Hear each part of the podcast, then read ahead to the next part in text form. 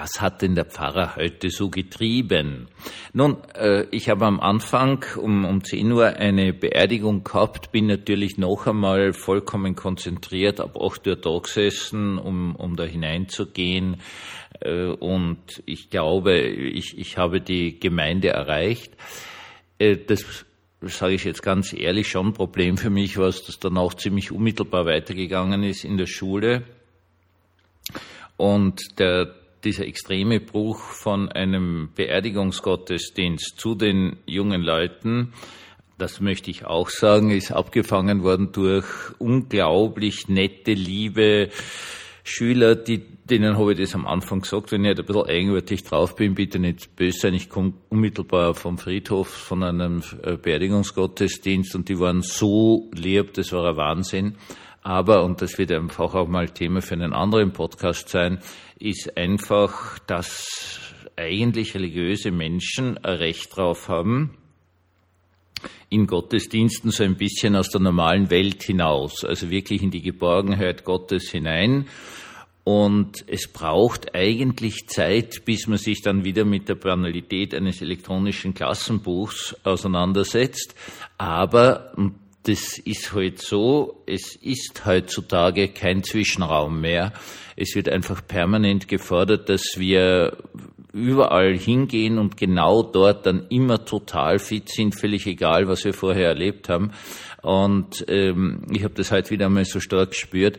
Äh, es ist wirklich eine Herausforderung, um das einmal ganz ehrlich zu sagen. Aber einen herzlichen Dank an meine entzückenden Schüler, die das irgendwie gespürt haben, noch engagierter als sonst mitgemacht haben und einfach total entzückend waren. Herzlich willkommen zum Tagebuch eines Pfarrers von eurem Hans Spiegel aus St. Veit an der Glan. St. Veit an der Glan kannst du jetzt sagen, mir kann doch eigentlich die US-Politik völlig wurscht sein. Also abgesehen davon nicht, wenn die letzte existierende Supermacht äh, politische Veränderungen mitmacht, dann ja, dann äh, betrifft uns das alle, aber es gibt noch einen anderen Aspekt und dieser Aspekt, den darf man niemals übersehen, was in den USA geschieht, auch aufgrund der absoluten Medienhoheit äh, der US-amerikanischen Firmen, das äh, schlägt in die ganze Welt. Okay, das ist einfach so. Heute sind diese sogenannten Midterms Elections, also diese Wahlen in der, in der Mitte der Amtszeit eines Präsidenten. Es wird sowohl das Repräsentantenhaus äh, wird gewählt als auch der Senat, also die, die Hälfte, wenn ich das richtig im Kopf habe, und die anderen ein Drittel. Und im Allgemeinen gewinnen da immer die, die bei der letzten Präsidentenwahl verloren haben. Das soll so sein, weil die Leute sind dann immer enttäuscht von dem jeweiligen Präsidenten dass der nicht irgendwie einen Zauberstab schwingt und alles wird gut, ja, äh, deswegen ist immer diese zweite Amtszeit eines US-Präsidenten etwas sehr, sehr Schwieriges. Aber darum geht es nicht. Es geht um etwas anderes, was man auch in Europa, auch gerade ganz massiv im deutschen Sprachraum bemerkt hat, nämlich das Hinausdriften aus der Realität. In den USA ist es jetzt wirklich ganz, ganz massiv so, dass äh, natürlich es spielen schon noch die, die normalen Wahlkampfthemen irgendwie eine Rolle, wie die Inflation und, und was halt in Amerika gerade so angesagt ist. Aber darüber hinaus gibt es ein Thema in einer unglaublichen Präsenz und das ist also die gestohlene Präsidentenwahl von vor zwei Jahren. Ähm, diese Präsidentenwahl ist natürlich nicht gestohlen worden. Also das ist einmal ganz klar zu sagen, war hundsordinäre Wahl und der Joe Biden hat halt gewonnen aus. Aber ähm, Herr Trump hat ab dem ersten Moment an immer gesagt, das ist gestohlen worden, also wie das gestohlen werden sollte, gibt es also auch keine Erklärungen. Aber ein ordentlicher Teil der US-Bevölkerung, also wahlberechtigten Bevölkerung, ist der Ansicht, dass das ist gestohlen worden, das sind also diese Wahlmaschinen sind manipuliert worden äh, dass, dass viel, viel, viel, viel mehr äh, Briefwahlstimmen eingegangen sind, als überhaupt wahlberechtigt waren und so weiter und so fort.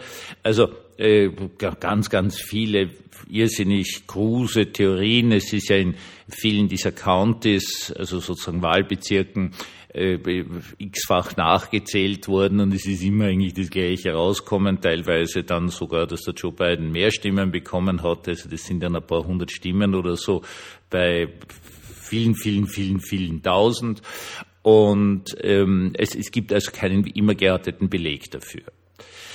Was aber das Entscheidende dran ist und was uns sicherlich auch beeinflusst, ist äh, einen, einen Zugang, den, der eigentlich mit Herrn Trump neu in die Politik gekommen ist, einfach seine eigene Realität zu konstruieren. Das hat begonnen mit den dauernden Behauptungen, die ganzen äh, alteingesessenen, nebenbei sehr, sehr guten US-Medien, also Washington Post und New York Times und so weiter und so fort, würden Fake News produzieren. Also jedes Mal, wenn man ihm nachgewiesen hat, dass er irgendwo einen Fehler gemacht hat, hat es geheißen, es ist alles Fake News. Das gibt's alles gar nicht.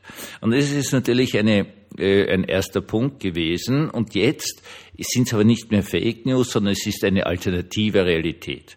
Ich habe mir ähm, auf YouTube eine Reihe von Interviews mit solchen Trump-Fans angehört und es ist wirklich erschütternd. Also mich hat eigentlich am meisten erschüttert, ein wirklich entzückender älterer Herr, der wird sowas sein, 65, 70, schaut lieb aus, ist freundlich und höflich zu der jungen Reporterin.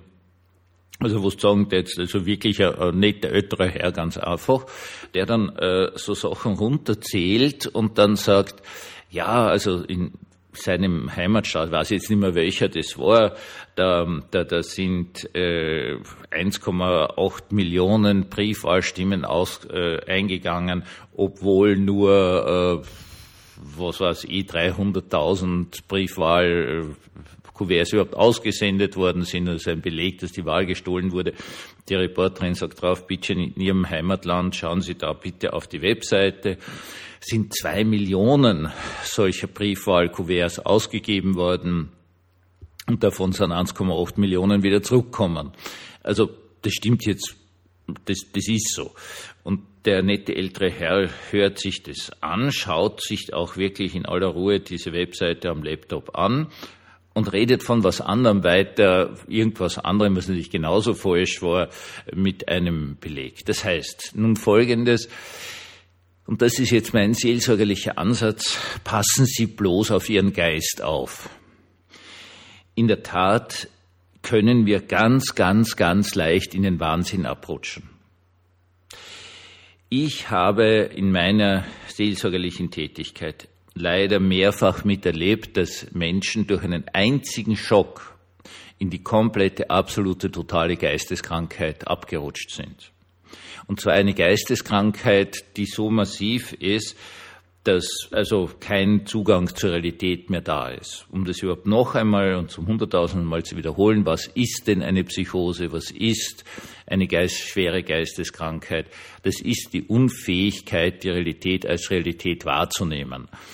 Äh, Sie können das ausprobieren. Sie hören gerade diesen Podcast. Schauen Sie sich in dem Zimmer um oder Sie fahren im Auto und hören das im, im Autoradio. Das tun anscheinend viele Leute. Schauen Sie sich um oder schauen Sie auf die Straßen vor Ihrem Auto. Äh, sind dort Giraffen? Sind dort Rhinozerosse? Äh, sehen Sie irgendwelche Farben? Hören Sie außer meiner Stimme und vielleicht irgendwelche Mitfahrern irgendwelche anderen Stimmen? Ich hoffe nein. Wenn Sie eine volle Psychose haben, würden Sie solche Erlebnisse haben, dass Sie sich zum Beispiel also jetzt so umdrehen und da steht einer neben Ihnen, mit dem Sie sich vorhin gerade wunderbar unterhalten haben. Sie sehen den, der ist nicht da. Also natürlich, wenn Sie jetzt eine Dame sind, ein Ehemann steht neben Ihnen, Sie wissen schon, was ich meine. Ähm, das ist jetzt eigentlich das wahnhafte das Arme des Geisteskranken, das eben keinen Zugang zur Realität hat. Und ich möchte es jetzt einfach ganz, ganz klar sagen. Unser Realitätszugang ist ein äußerst fragiler. Wir äh, haben eigentlich gar keinen direkten Realitätszugang. Also selbst wenn Sie jetzt einfach schauen, dann sehen Sie was, keine Ahnung, Ihr Wohnzimmer, die Straße vor sich oder was auch immer. In Wirklichkeit sind es natürlich elektromagnetische Wellen die, das wissen wir nicht, sondern wir sehen nur diese Reflexionen da und das reicht aber und das ist unsere Realität. Und wir interpretieren das. Wenn Sie im Stau drinnen stehen, dann müssen Sie das automatisch interpretieren. Entweder sind Sie die falsche Route gefahren, Sie sind zu spät losgefahren, Sie sind zu früh losgefahren oder irgendwie, es gibt einfach zu viele Autos. Aber Sie werden es automatisch interpretieren und das wird Ihre Realität. Das heißt, wenn man antatscht, und das ist jetzt also jetzt wäre ich wirklich appellativ, ja, wenn man antatscht an Verschwörungstheorien, dann wird das zur Realität. Deswegen hat sich eben erwiesen, dass man mit Verschwörungstheoretikern jetzt die gesamte Bandbreite, wir haben das ja ganz massiv miterlebt leider äh, bei ähm, den Corona-Impfungen, da habe ich einiges mitgemacht, dass es einfach gar nicht mehr möglich ist, mit solchen Leuten zu reden, wenn die felsenfest davon überzeugt sind, äh, das ist eine Weltverschwörung, sie sollen die Impfung kriegen, damit sie steril werden, weil man will aus irgendwelchen Gründen, welchen, das kann man nicht erklären, äh, die Weltbevölkerung um 90 Prozent ausrotten oder verringern oder wie auch immer, dann können sie mit dem Menschen reden, so viel wie sie wollen. Sie erreichen ihn nicht, weil das seine Realität ist. Und das sind Prozesse, die unglaublich schnell gehen können. Das heißt auf gut Deutsch, wer so etwas antatscht, ja, für den entsteht so eine Realität. Und ich kann Ihnen auch nicht sagen, Sie sitzen jetzt da und Sie werden irgendwie ein Abspielgerät für diesen Podcast sehen. Kann es der Computer sein oder keine Ahnung, ist es ein Smartphone oder was auch immer. Und Sie sehen das. Also wenn Sie es jetzt in die Hand nehmen, das Smartphone kann es leicht in die Hand nehmen, oder Sie schauen am Computer, dann ist das da. Und in dem Fall ja real, weil sonst täten Sie ja meine Stimme nicht hören. Äh, und sie würden sich auch dagegen verwahren, dass ich jetzt zu ihnen hingehe und sage, sie haben gar keinen Computer vor sich. Natürlich haben sie einen Computer vor sich, sie haben einen Computer vor sich, sonst würden sie dieses, diesen Podcast nicht hören oder welches Abspielgerät auch immer. Natürlich würde man sich dann total dagegen wehren aus der Realität hinauszudriften, in spezieller Weise in Verschwörungstheorien, das heißt in Wirklichkeit in den beginnenden Verfolgungswahn. Und das muss jetzt einmal mit aller Deutlichkeit gesagt werden. Das sind alles Anzeichen von Verfolgungswahn. Heißt noch nicht, dass jemand wirklich wahnsinnig ist. Aber es heißt, dass sein Realitätszugang bereits einer ist, der ähnelt einem Menschen, der einen Verfolgungswahn hat. Natürlich nicht das volle Bild. Ja, also sie sind, die Leute sind dann noch nicht äh, überzeugt, dass ihnen der Nachbar durch die Steckdose Giftgas einleitet. Das ist, war früher äh, wie es in Wien noch das äh, hochgiftige Stadtgas gegeben hat, eine ein unglaublich verbreitete Sache bei Menschen mit Verfolgungswahn. Ähm, das, das sind sie dann noch nicht. Aber ihr Realitätszugang verändert sich. Was ich damit sagen will, es geht unglaublich leicht, dass man ja seinen Geist vergiftet. Anders kann ich das jetzt nicht ausdrücken. Die Vergiftung des Geistes ist ein unglaublich schneller Prozess. Man merkt es gar nicht, man hört das an, hört das an, hört das an. Und was natürlich die Katastrophe dabei ist, ist jetzt Internet. Denn in den USA nach den letzten Untersuchungen hat sich herausgestellt, dass diese Verschwörungstheorien gar nicht mehr von Fox äh, News, Fox TV äh, kommen, sondern die leben jetzt komplett im Internet und die leben dann bei Facebook und solchen Geschichten, wo dann immer ähnliche Dinge vorgeschlagen wird und innerhalb kürzester Zeit glauben die Leute, dass sie nicht allein sind, dass alle das sehen, dass alle das hören, dass alle so etwas positiv kommentieren und verlieren dann Schritt für Schritt für Schritt den Zugang zur Realität, das heißt auf gut Deutsch den Zugang zur Normalität. Es ist ein hochgefährliches Spiel, sich jemals mit solchen Sachen einzulassen. Es tritt ein eine Vereinsamung, weil man dann nur noch mit den Leuten redet, die die gleiche Meinung haben. Ja, natürlich stellen Sie sich vor, alle Menschen wären farbenblind, bis auf, keine Ahnung, drei Prozent. Und Sie gehören zu die drei Prozent dazu. Und Sie sagen immer, ma, ist das ein schönes Rot, ist das ein schönes Blau, nicht? Die ganzen Farbenblinden verstehen nicht, wovon sie reden. Dann treffen sie an, der sagt, ja, genau, ähnlich sagt einer, das ist ein wunderschönes Rot. Natürlich werden Sie mit dem weiterreden und nicht mit den ganzen Farbenblinden. Und Sie werden dann auch sagen, ihr seid ja farbenblind. Und in dem Fall würde das sogar stimmen. in anderen Fällen stimmt es eben nicht. Und es ist natürlich ein hochgefährliches Spiel, irgendwann einmal komplett den Zugang zur Realität zu verlieren.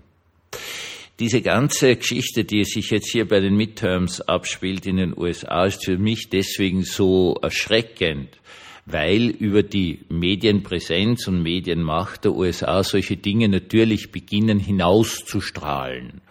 Äh, da gibt's ganze, unter Anführungszeichen, Dokumentationen die also irgendwelche erfundenen Geschichten dokumentieren, die sind aber aufgemacht wie eine richtige, schöne, klassische, was weiß ich, BBC-Dokumentation oder ARD-Dokumentation.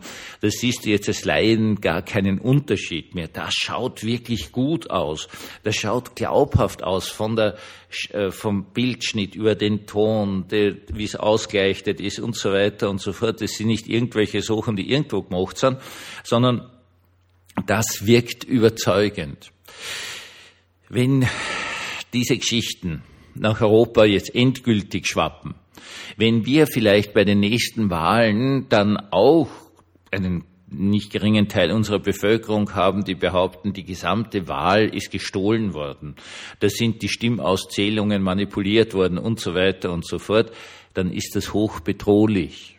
Es ist für unsere Gesellschaft bedrohlich und zunächst einmal für einen jeden Einzelnen. Es gibt offenkundig ein Hineinrutschen.